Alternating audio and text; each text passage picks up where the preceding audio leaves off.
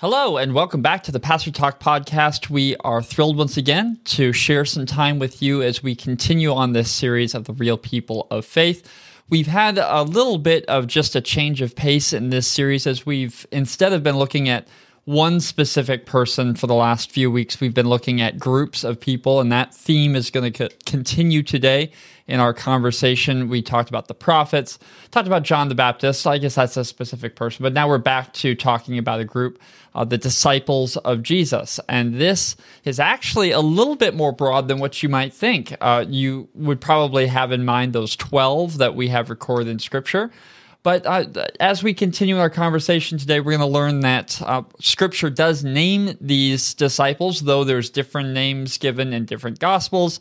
Some disciples we know more about than others. Some we almost really know nothing about. And uh, actually, you can look beyond what we think of as the 12 disciples to larger themes of discipleship in Scripture, including those that follow Jesus. I mean, you would call the Apostle Paul a disciple, of course, though that wasn't uh, what you would have in the Gospels. So, uh, great themes for conversation today, and certainly a real connection to the real people of faith. So, we're thrilled to have you join us.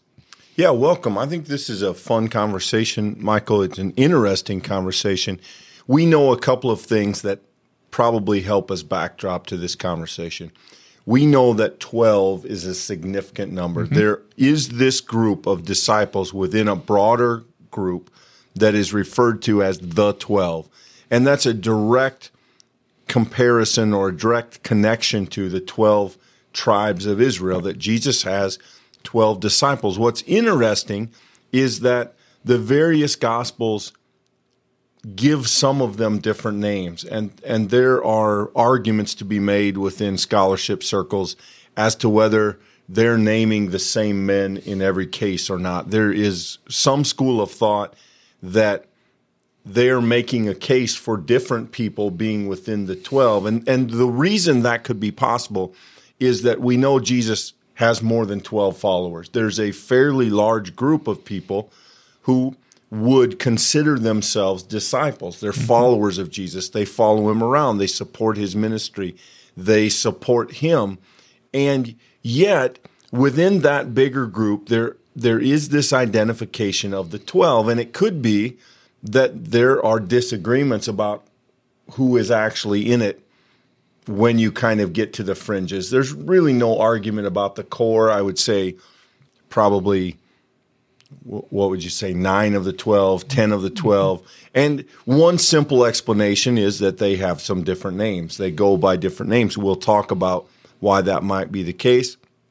Scripturally, we talk about the 12 disciples and for our purposes, we will probably try to combine names when we think they may apply to the same individual. And so, what I think is interesting about this conversation to start with, Michael, before we get into the particulars of any individual, is that the one thing these men certainly have in common is that they're not on anybody's must draft list. They're not they're not attached to other rabbis.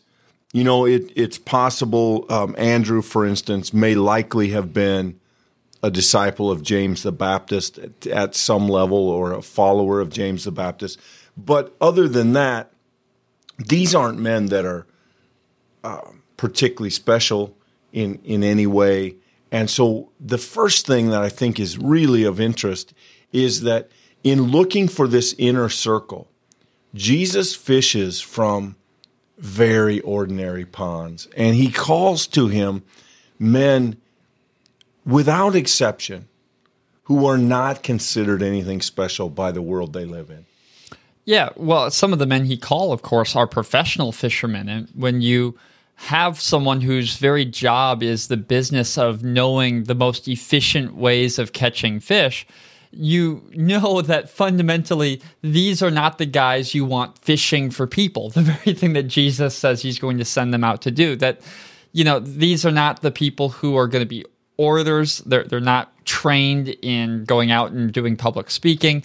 They're probably faithful men who go to uh, worship, but they're not going to be those who are going to be asked or called upon to teach scripture, the what would be our Old Testament.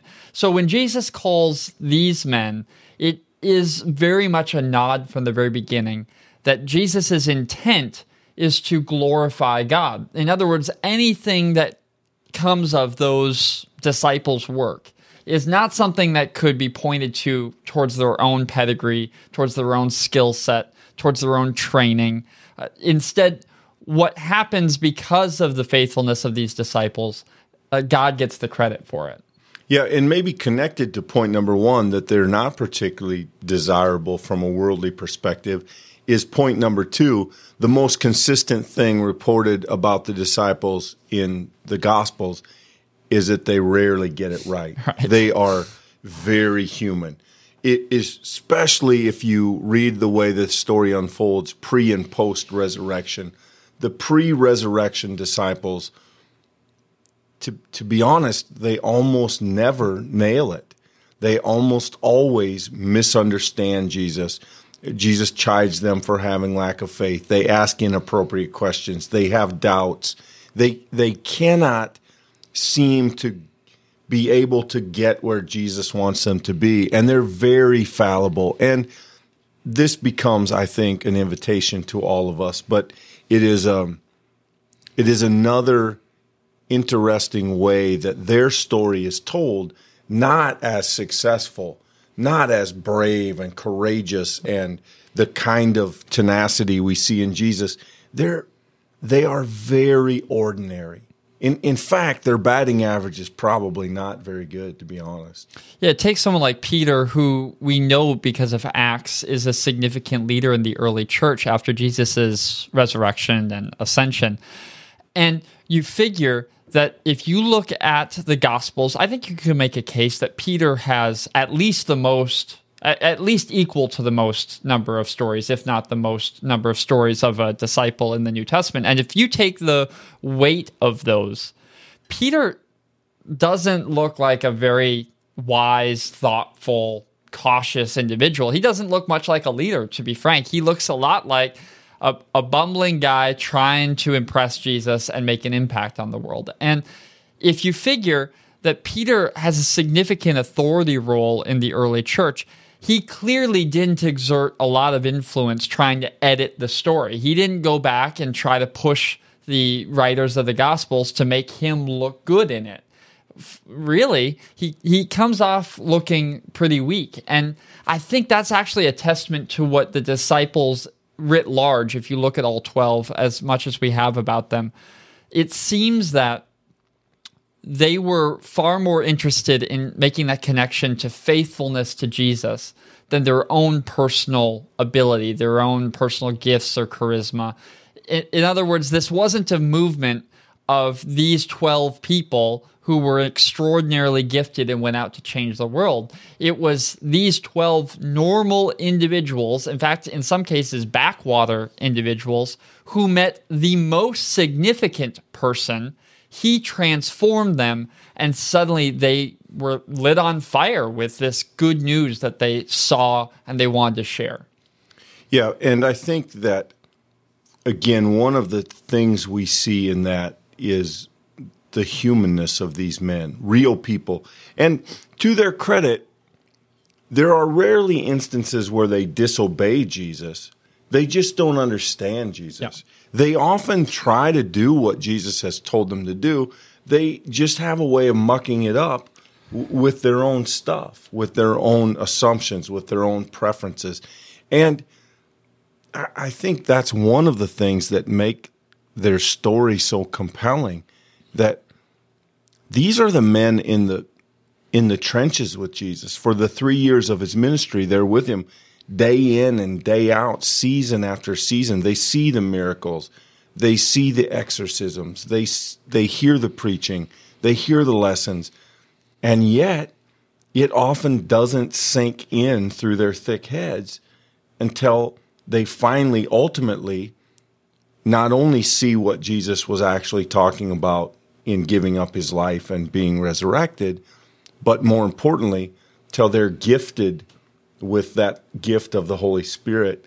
And upon that moment, they're able to really start implementing the things that they've seen and heard in Jesus. So it's it's a it's an invitational kind of story to the rest of us who, as much as we might try, often get it wrong as well. The central theme that goes throughout the Gospels as it connects with the disciples is this theme of faith and doubt.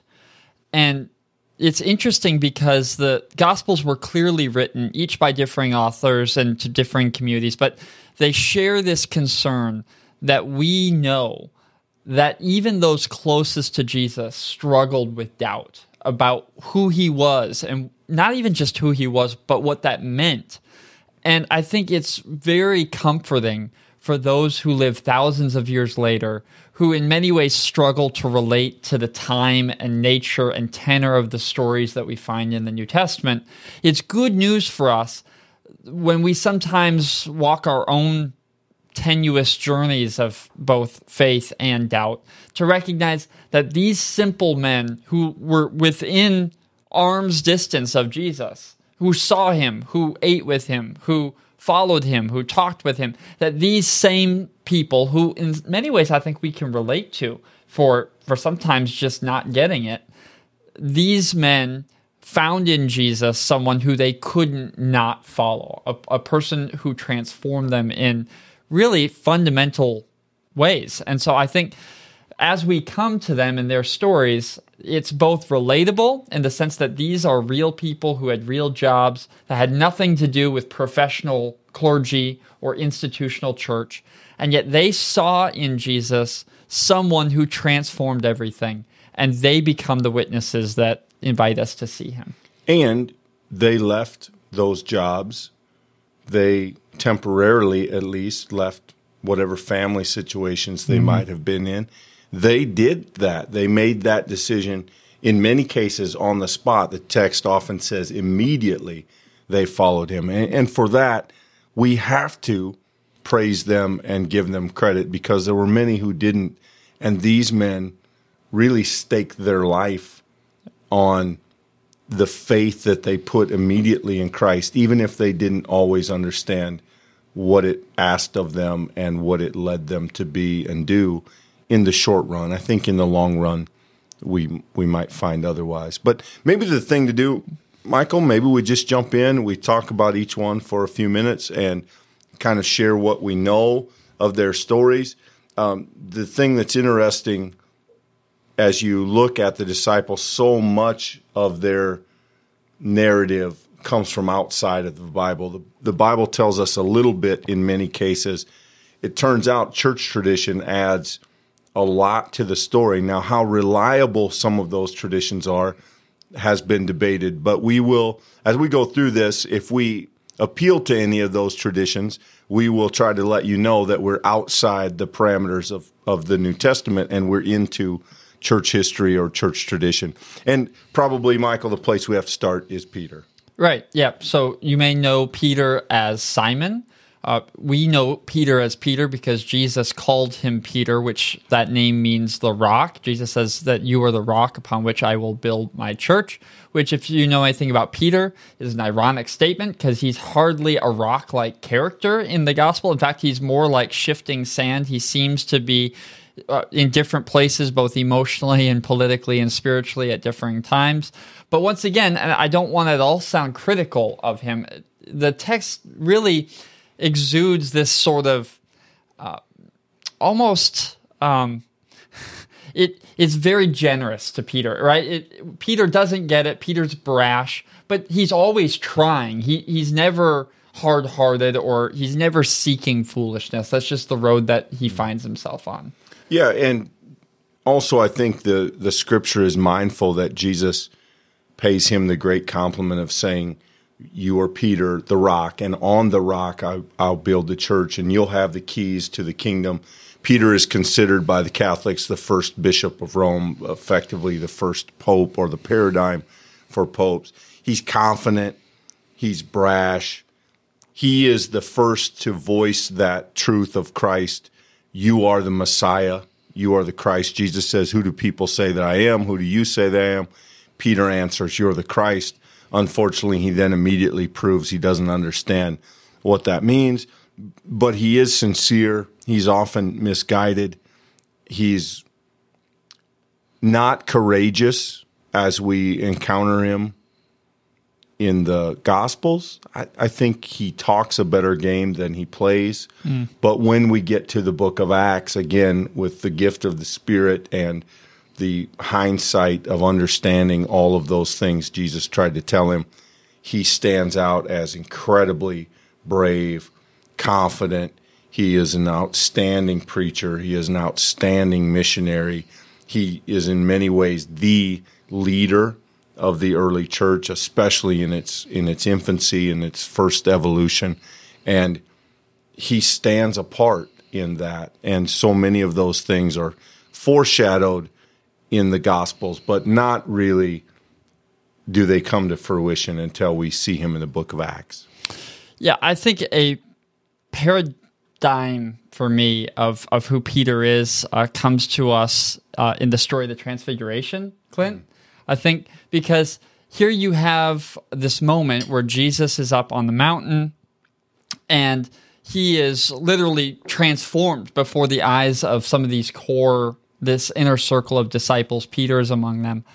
And Peter, seeing that something really remarkable has happened, says, You know, Lord, it's good for us to be here. And if you want, I'll make three dwellings one for you, one for Moses, and for Elijah. These two great pillars of the Old Testament appearing on either side of Jesus. And it is, it's just so is so much Peter. That this is he sees something happening, he knows it's significant, and he goes with his gut that we need to do something in response to it. The unfortunate thing is he chooses the wrong thing. That God doesn't need a house made on earth. That God uh, literally took on a living tent. Uh, uh, he became enfleshed on earth, and that is Jesus Christ.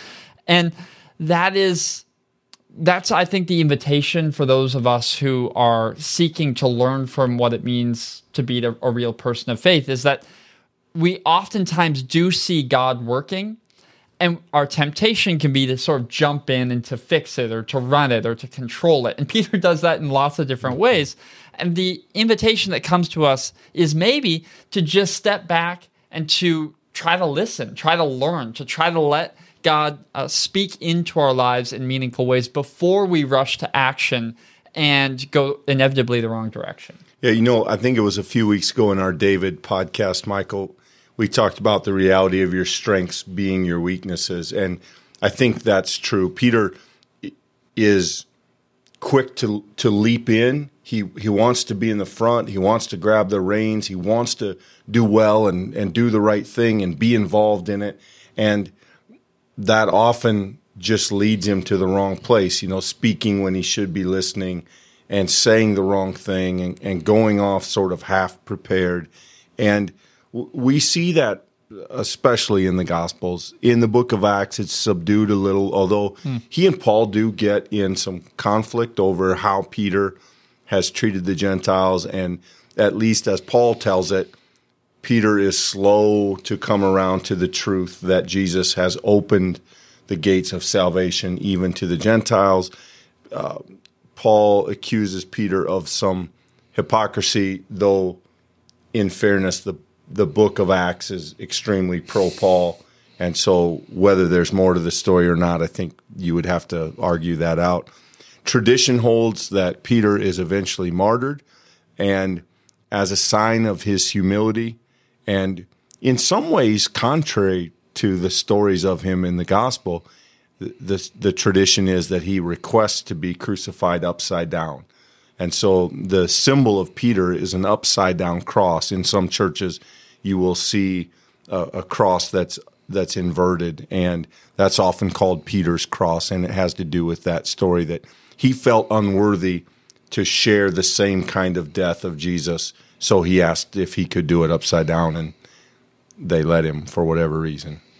Before we move on from Peter, I, I think it's worth just making note of the fact that Peter was undoubtedly one of the linchpin leaders of the early church. Mm-hmm. Without Peter's administrative leadership, without Peter's proclamation, which we see in the very early chapters of Acts, without Peter having some of that get in the middle, get moving, take charge, it's, you know, you can't speak in hypotheticals of what would have happened. But Peter is, as history turns out, one of the significant bearers of the gospel. And it is because of him in many ways that the church exists as it does today. So let's not come across as if we're critiquing Peter too much, or at least I don't want to from my own comments. I just think that once again, as you said, well, Clint, there's both strength and weakness in it, and it turns out that very much his weakness was redeemed as strength in his leadership role in the early church. Yeah, without a doubt, Michael. In fact, in the book of Acts on Pentecost, it's Peter that preaches, and it says three thousand people responded and and came to Christ that day, or were baptized, or joined the faith, and you know that that's an amazing statistic, and certainly a credit to Peter's leadership. I it, it's hard to see the early church leaving its first few years making it through those challenges without Peter's leadership. 100%. Well, that brings us, uh, we, we, there are different orders we could go to, but maybe just in terms of the the biggest amount of stories and maybe impact through the Gospels, I, we'll go to John next, uh, sometimes called the beloved disciple, as he seems to refer to himself in the gospel that bears his name. Uh, in many ways, uh, an opposite to Peter. Mm. Um, John seems to be more reflective, more philosophical. He seems to be somewhat more reserved. He has a, a deep faith like Peter, but is it fair to say, Michael, it's it's a more contemplative faith, or at least it's a faith that is not rushing ahead, but asking the meta question, what does this mean? Mm. And he, he seems constantly to be involved in trying to sort out those questions. If you were to read John's gospel, as many of you did in our 90 day New Testament project, you're going to find that that fourth gospel has a completely different tone. And I'm not even talking about the stories included or not included. The tone of that letter is one such that Jesus, in his teaching, especially in the upper room section towards the middle, late middle of that book, is just unbelievably word filled. You can see the person who wrote that as sort of sitting in the room and just absorbing the words, the the knowledge, the wisdom that Jesus has to offer. Peter, very much you get this impression of a person ready to take action. John, you get this impression of someone who's soaking in what Jesus is saying, and not just sort of in an intellectual way, though I think you could say that that's there, but also in very much a spiritual way. If you've ever known one of those people for whom spiritual connection, prayer, devotion, comes easily. That's the impression I get when I read John. And that's not explicit. That's more of just a feeling I have as I read passages about him or things written by him. But John's the kind of guy who can come into a room and I think he sits quietly, he listens, he's faithful, he's devoted, he follows Jesus. And if he was ever given the title beloved disciple by Jesus, I think it's understandable why. Yeah, you have the the vision of John being a person who kind of sees behind the thing. He's that he's he embodies that wisdom.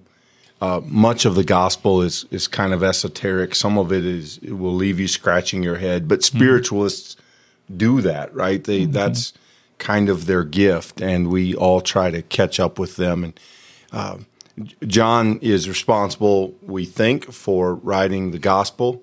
There are three letters that bear his name. There's some dispute over that. But then also the book of Revelation, which, uh, again, if that's accurate, very much would be in keeping with a kind of spiritual discernment, understanding, big picture, weird, strange imagery kind of that that would fit John's affect, at least as we I think we see it.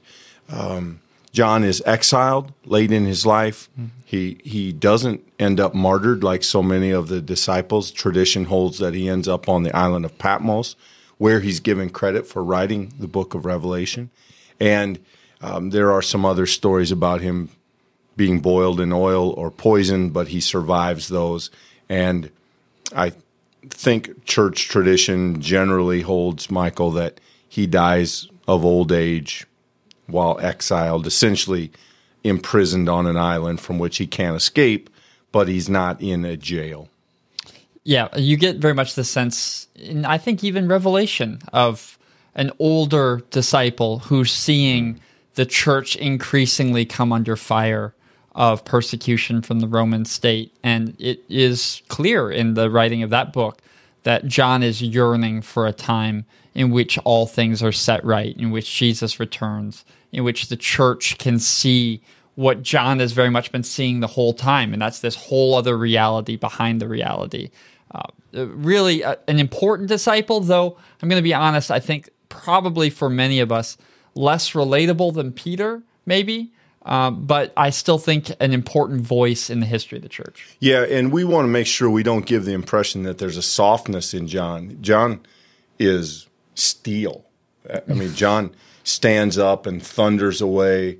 The Gospel of John is very much Jesus clashing with people. John has this prolonged section about the world and hating the world and the world hating us. And of course, the book of Revelation is is written in this deeply divisive, um, cast in this deeply divisive uh, model in which the world and Jesus are at war, right. and and the result of that is undecided. But John is not a pushover. I I don't want anybody to get the sense that we're saying that John is soft because that certainly wouldn't be true. I I see the man who ends up on Patmos as old and gnarled and tough, tough as a boot, probably.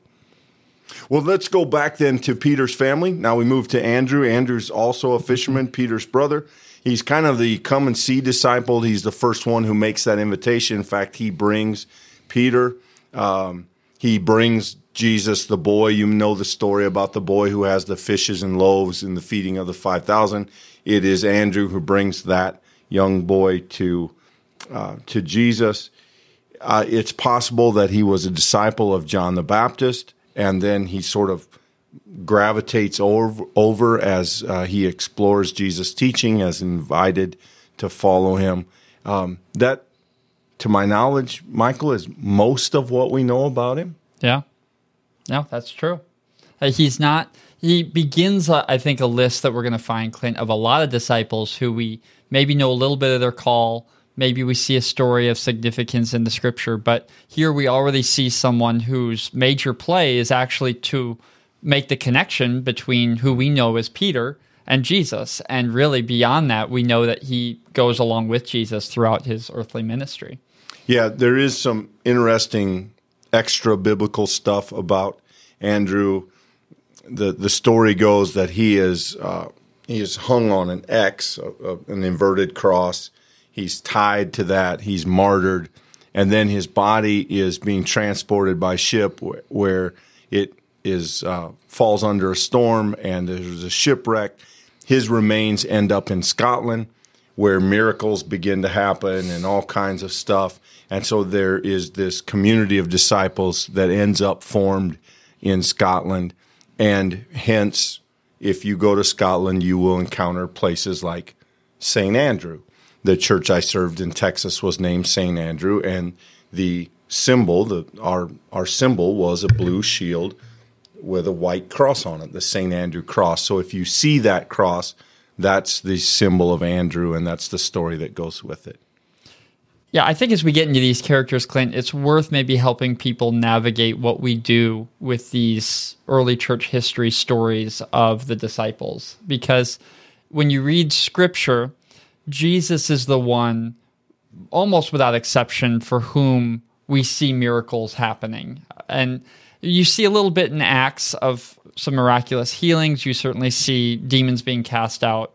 Paul survives a snake bite. So it's not all to say that scripture doesn't have a place for some of these maybe you say almost fantastical sort of elements in the story.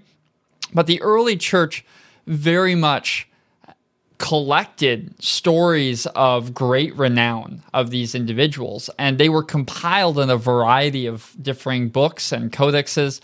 And it is not on accident that they didn't arrive in Scripture because the purpose of Scripture is to point us to Jesus Christ. But it's not to say that these stories either are or aren't history and what we understand history to be. What matters is they reveal to us men, and in some cases, especially as history goes on, women of faith whose actions and faithfulness to Christ resulted in beyond ordinary things, supernatural uh, events happening. And it's not worth getting caught into the did it happen or did it not happen. I think it's far more helpful to look into these stories like this and to say, yeah, the gospel has a way of working even beyond the death of this disciple who is faithful. Yeah, and maybe we should have put this on the front end, Michael, but in a tradition like ours that doesn't have what we call saints, in other words, mm-hmm. we don't really deify those characters in a way that puts them in a place of prominence other than the appreciation we have for their their stories and their faithfulness. We don't consider them more holy than others. However, it would not be rare at all to walk into a Presbyterian church which may be named St. Matthew's or saint mm-hmm. Luke's or St. John's and find some of these disciples you know symbolized in stained glass or or in art or in some other fashion. So e- even in our rather cautious tradition, we do have a way of looking to these men and um, in our own way expressing appreciation for their place in the story. Very much. So I think m- many of these next characters will go fairly quickly. Now we move to another brother. This is James, mm-hmm. John's brother, also a fisherman, son of Zebedee. And the thing we could say about James, I think, is that he's in the inner circle.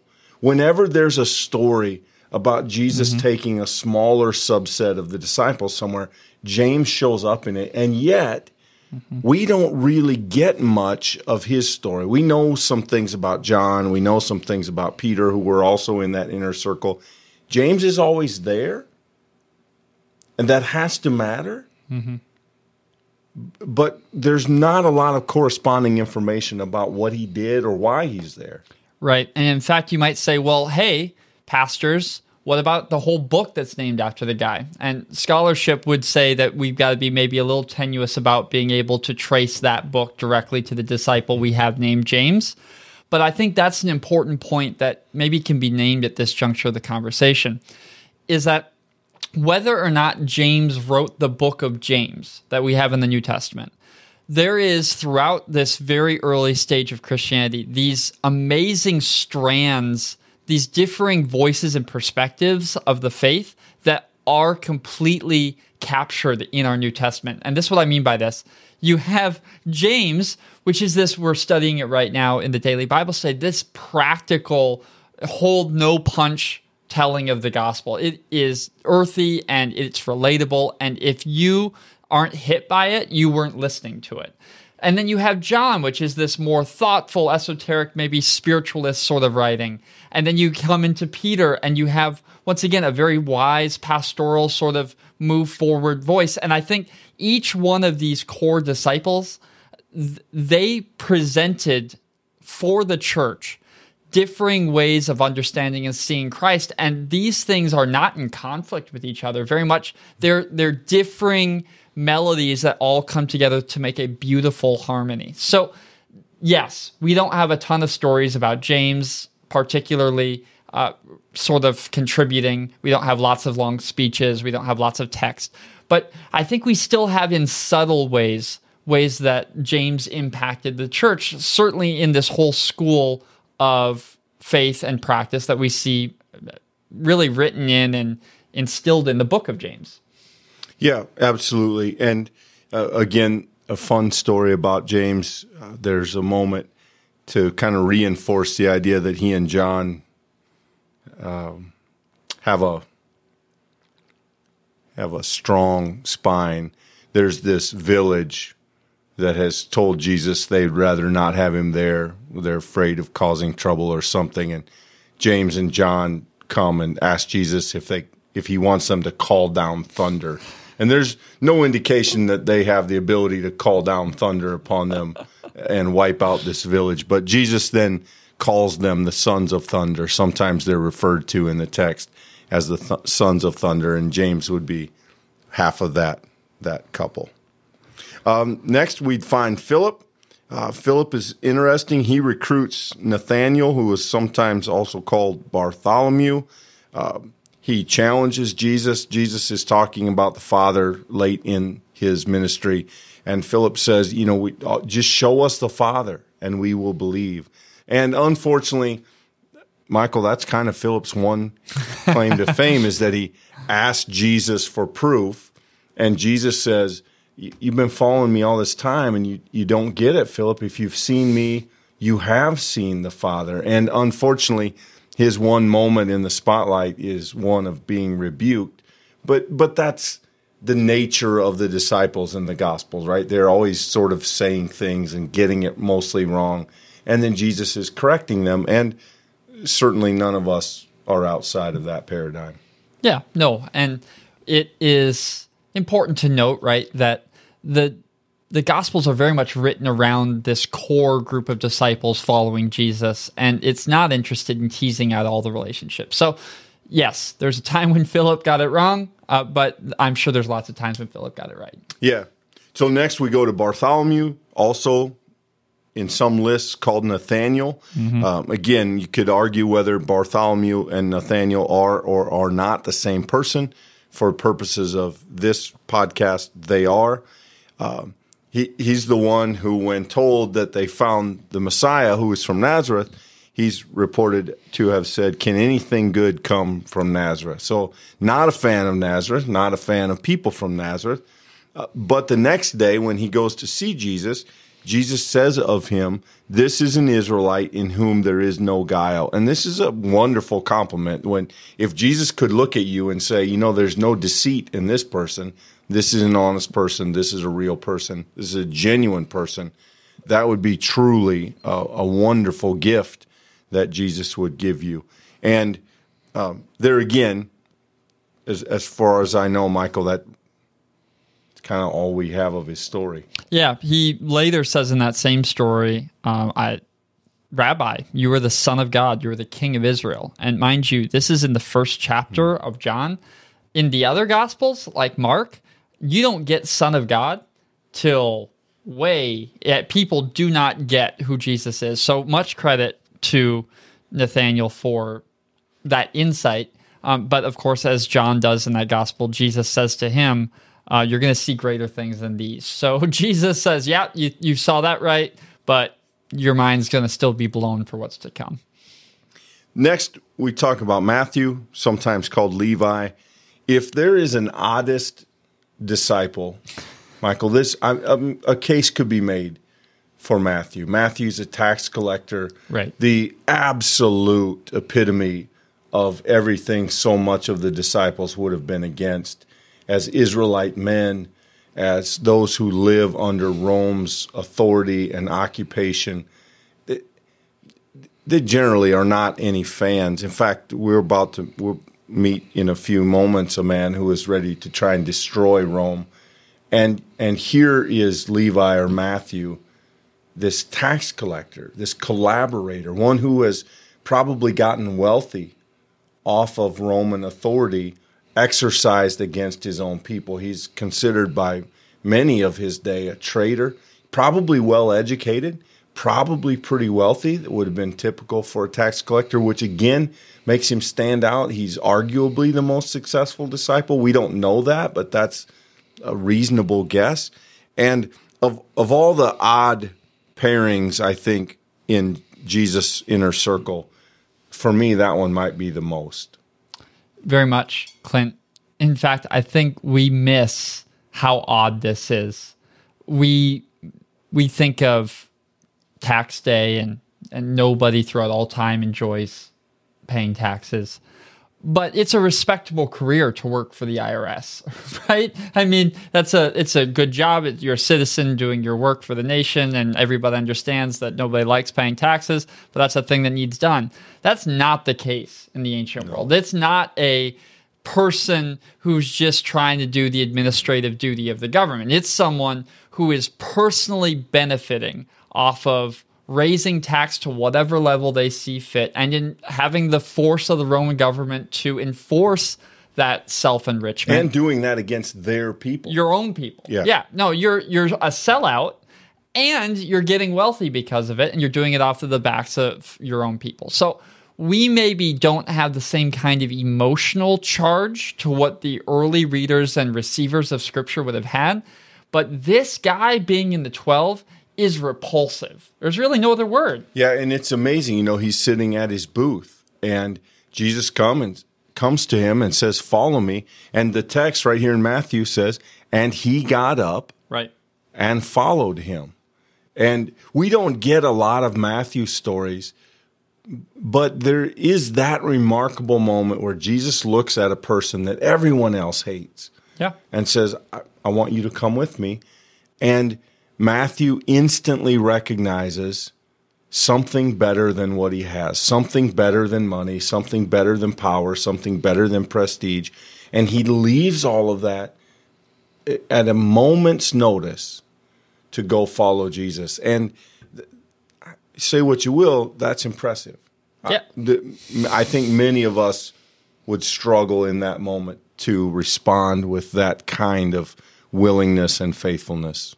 Yeah, scripture contains the opposite story. The rich young man comes to Jesus and says, What do I need to do to inherit salvation? Jesus says, Well, you've done all the things. You just need to leave your stuff behind and follow me. And he walks away unable to do that. Matthew is able to somehow do that in an instant. He's able to even leave the place of his enrichment and to go with Jesus onto a path of really poverty and uh, want. And that is, I think, to him a huge credit. Yeah, and keep in mind that Bible people argue about everything that can be argued about, but historically, Matthew is given credit for the gospel that bears his name. And as an educated person, as uh, an intelligent person, that fits. And Very and much. again, there would be people who would want to argue about that, but for our purposes, that's him. And so, not it, it. On one hand, we don't get a lot of stories about Matthew. Hmm. On the other hand, we get something of a flavor of who he was by how he tells the Jesus story and by how his gospel unfolds, much like we do of John. We, we see in Matthew some of the things that are vitally important to him and the way he shapes the story to make the points that he feels are most important. And so, in a strange way, we know a lot about him for knowing not very much about him. Yeah, that's well said. So then we move to Thomas, uh, often called the doubter. Um, yeah, sometimes called Didymus, the twin. For uh, the the best guess is he had a, a twin. Um, others have suggested maybe he looked like Jesus, although that's also said of another disciple. Yeah, and unfortunately, you know, Thomas said some other good things when he when he sees the resurrected Christ. He says, "My Lord and my God." But unfortunately, that one story of him saying, I can't believe it, I won't believe it, um, Jesus says, do not doubt. And, you know, for the next however many thousand years, that's the label that sticks with him. And I maybe he maybe he earns that, maybe he doesn't, but Thomas is going to be forever associated with that moment where he doubts. I don't think you could be a Christian uh, through a whole lifetime and not hear one sermon on doubting Thomas. That's mm. going to be the sermon that I would most likely think that you would associate with him. And, you know, maybe I'm reaching a little bit here, Clint, but that's not the worst thing. Which one of us in life ever escapes doubt, right? Thomas had the ability to ask Jesus who's standing in the room. And in many ways, that text is, I think, intended to be comforting for those of us who receive it as a reminder that, hey, yeah, you don't get to be in the room. And so your doubt is hard, right? Uh, he got to he got to have Jesus respond. And so as you seek to be a person of faith, living in a world that's full of complexity and nuance and division, and faith can be hard in times of unrest and unsettledness, you know, have a little bit of grace for yourself because this guy gets named in the 12 and he's got Jesus literally standing in front of him. And so, yeah, if I'm Thomas, I probably feel bummed out when I'm in, at the heavenly table and all the other disciples are chatting. But on the other hand, um, that's good, great good news for people who are trying to be real disciples, real people of faith. And I think significant too, Michael, that in the aftermath of that doubt, Thomas issues what is, without a doubt, the strongest affirmation of Jesus in the New Testament. He says, My Lord and my God. And it's really Thomas who, for the first time in the in the gospel, begins to introduce or begins to discern this the extent to which Jesus' words to Philip are true. If you've seen me, right. you've seen the Father. And it's Thomas who first gives voice to that idea that the resurrected Christ is the embodiment, the incarnation of God, of the Father. And so, yes, Thomas doubts, and we should know that about him, but we should also know that on the other side of that doubt, lives a profoundly deep and insightful faith that the rest of the New Testament then grows out of. Yeah, we would all do well to be more like Thomas and to express our doubt and to admit our weakness and to recognize that we need Christ to invite us to to you know uh, reach into the truth of the gospel because without that uh, we're going to be hopelessly lost on the journey. The next disciple is another James, sometimes called the James, sometimes called James the Less, and that doesn't mean important, though he's less pronounced in the story. It means younger, probably, and so he's the son of Alphaeus. There's some speculation that he may be the brother of Matthew. I, I'm not sure where that comes from or how reliable it is. Um, there's also a tradition, a legend that he is the disciple that looks most like Jesus, and therefore that explains why Judas then goes to kiss Jesus in the garden because he knows that the soldiers wouldn't be able to tell, particularly in the dark, Jesus from James, and that they might arrest the wrong person. again, I, as to how much of that is reliable, just know that it's out there and it's interesting. It is also held that he's a Nazarene, uh, a religious commitment that means no alcohol, no haircuts, and no meat. Um, it may be that he is of that kind of uh, very narrow tradition, but it may not. Well said. Anything to add on James? He doesn't make much of an appearance. So then we come to Simon. Again, I think an interesting disciple not for what we know about him, but for what we know about his title. He's called Simon the Zealot. Mm-hmm. The Zealots are a essentially a band of guerrillas or rebels that are very anti-Rome and willing to do violence generally to protest or even rebel that that they believe Rome should be overthrown. Rome occupies what they believe to be their sacred land and they want them gone and the zealots are always doing things like starting skirmishes, attacking soldiers. Now, we don't know Simon's role in all of that. We, we do know that later on Jesus says we need a sword, and Simon says, Here's two swords. Like he might think it's time to go. Finally, the moment is here. But it's a, it's a very interesting person to have in the table hearing love your enemies mm-hmm. and turn the other cheek those things could not have come easily to Simon. Right. Though I would encourage you to read the gospel through his lens for a moment, and you can also see how he gets there because Jesus talks a lot about how this kingdom is passing away and the new kingdom is coming. And if you read that just on its face to a zealot, yes, get rid of the current kingdom. We're ready to overthrow it. We're going to have a new king, which is literally the implication. So when Jesus comes into Jerusalem and you have this whole processional. I mean, surely Simon the Zealot is excited, right? Because we're coming to the capital city. Jesus is getting hailed as the King of the Jews. I mean, we're gonna we're we're finally making it happen. And you got to recognize that religion has always had nuance, Clinton. Maybe sometimes we let that flatten to history. There are people inside Jesus' circle who would vary remarkably in his willingness to take extreme measures to affect what he thinks is the religious good. And that that's all the way back to Jesus that people are sort of living in that tension. And yet I think your point is well made. We have to recognize that Jesus was able to hold Simon the Zealot even though those zealous ideas wasn't what Jesus intended from the start. Yeah, imagine how Simon feels when Jesus heals the centurion's son right. or or doesn't speak out about Rome, instead fights with the religious leaders of Israel.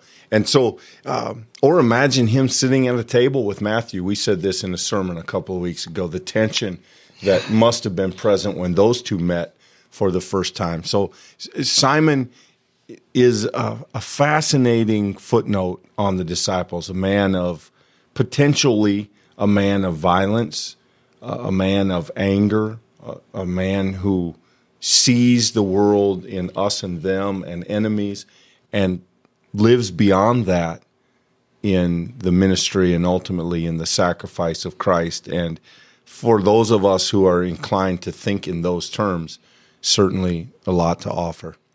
So then, um, almost done, we get to Jude slash Thaddeus slash possibly Judas, not the Judas you're thinking of, but possibly another Judas who was called something else, especially after the other Judas went bad.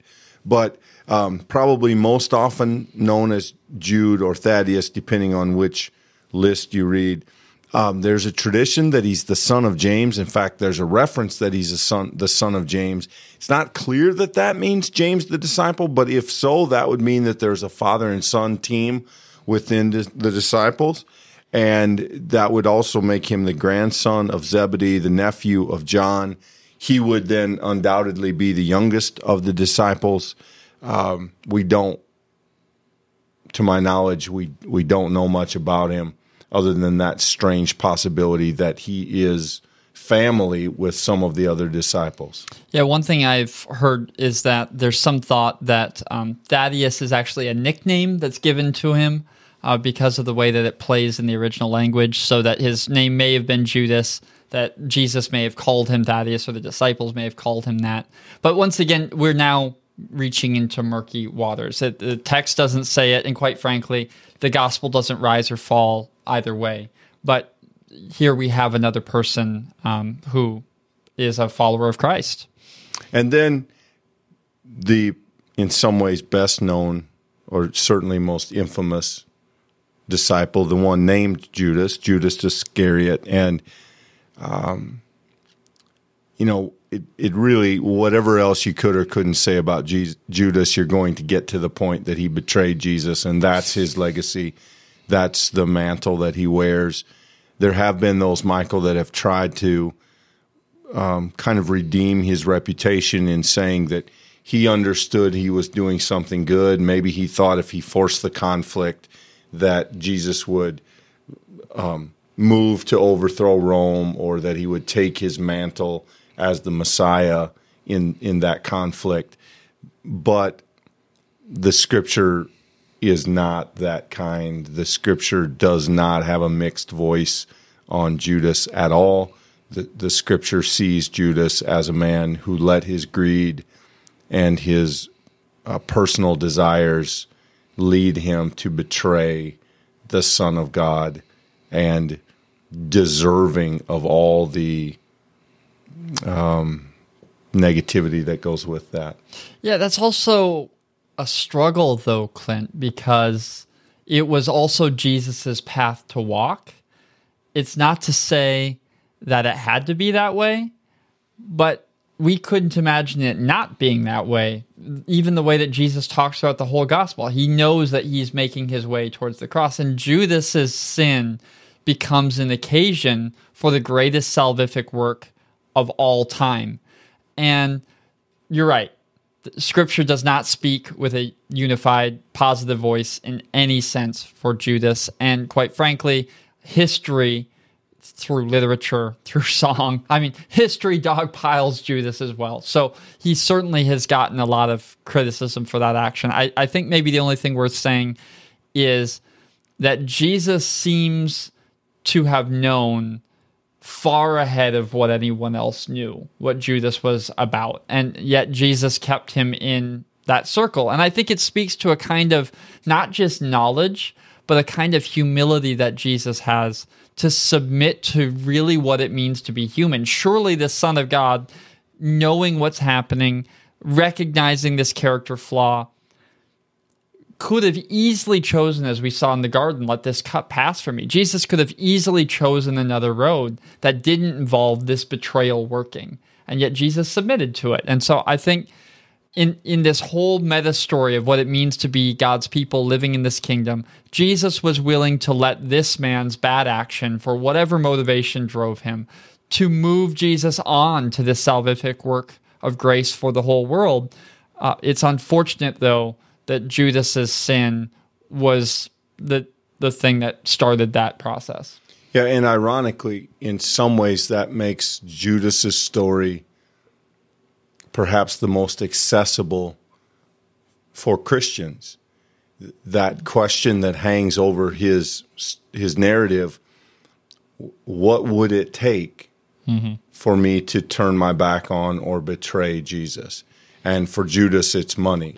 Maybe for us, it's something else. But there, there is a humility in reading the Judas story in such a way that we are willing to see reflections of ourself in it. And I think that's the way it's intended.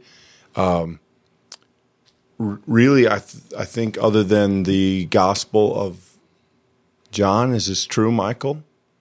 Other than the story of John, um, Judas may be the only other disciple that I can think of that we know the end of the story. We're told that he mm. can't come to terms with what he's done and he commits suicide, either hangs himself or jumps off a cliff, depending which story you read. But they both say the same thing that um, in in difference to in in a difference with the rest of the disciples who are often martyred for preaching or for serving, he takes his own life again, an act of what the scripture might consider selfishness or thinking only of himself. And uh, unfortunately, that betrayal and selfishness will be Judas' legacy as long as people read the story. The fact that Jesus's disciples included a traitor is a significant point that we shouldn't rush mm-hmm. beyond. When we talked in the sermon a few weeks back about the diversity of the disciples, we meant that in many senses. Qualitatively, that it's not just people of varying backgrounds. You might say that Simon the Zealot brings a, a, a maybe antithetical voice to the table as well, bringing sword when Jesus says that you know the the sword is not the path of the kingdom of God. But here you have someone who is chiefly about his own advancement, or if not his own advancement, a very selfish understanding of Israel's advancement, depending upon how you read that. And so when push comes to shove, Judas chooses himself. And I think we can all confess the reality that we as humans live out of that basic posture. In fact, as Reformed Christians, we maybe sometimes overemphasize that that sinful desire, that inward turning that we have. But it's an important part of the gospel because Jesus not only invited him into that circle, but ostensibly, the larger voice of Scripture would say that Jesus had other choices available to him, and he didn't make those choices. So let that stand as an example, as a cautionary tale, and let it also remind us of the grace that is on a call for us that we might be like the other disciples who not having the gifts for ministry, not having the charismatic voice, maybe not even having the education, can still be witnesses to the grace of Jesus Christ. Yeah, there's an interesting challenge that, that lie in that, Michael. I think we are okay. We can we can sort of resonate with the idea that the story of the disciples includes incompetence. It includes overconfidence. It includes ignorance. It includes bias. It includes hard-heartedness. And yet, what Judas forces us to face is that the story of the church, the story of us as followers of Christ, also includes darkness. Mm-hmm. It also includes betrayal, sinfulness, and harm. And that is that is a guiding word that we should use to always move forward with um, with humility and with great care in the knowledge that we can do harm, that we can follow our sinful desires even to the darkest places that damage the the witness of Christ among us. So, friends, uh, there's some of the disciples' stories, what we know of them. Uh, again, fascinating that we don't know more. Michael, maybe one of the great takeaways is that rather than tell us mm-hmm. all about these men as if they were heroes, the scripture instead focuses on their ordinariness in order to show us what Jesus does with them ultimately. And again, there's a great lesson in that for us. It's both what Jesus does with them, but it's also the fact that they were unable to see the thing that they later spoke to in the time that they lived with him. And that is absolutely essential to those who now seek to point to Jesus Christ with our own lives, confessing that we have not seen him at all.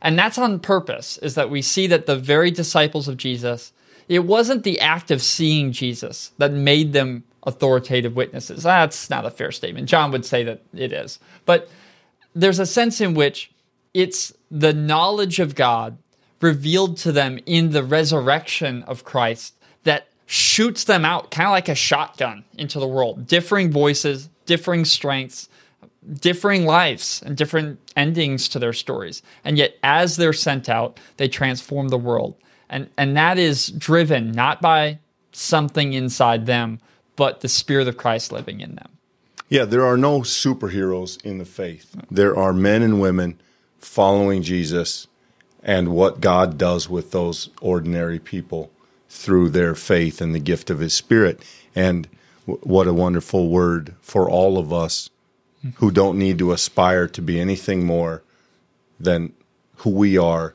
faithful to jesus christ we thank you for joining us for this conversation. Hope that you've been encouraged, challenged, and would love to see you again when we premiere the next podcast that happens every Wednesday, 9 o'clock Central Standard Time on Facebook. And we are glad that you've joined us from wherever you are today. Thanks for your time. Thanks, everyone.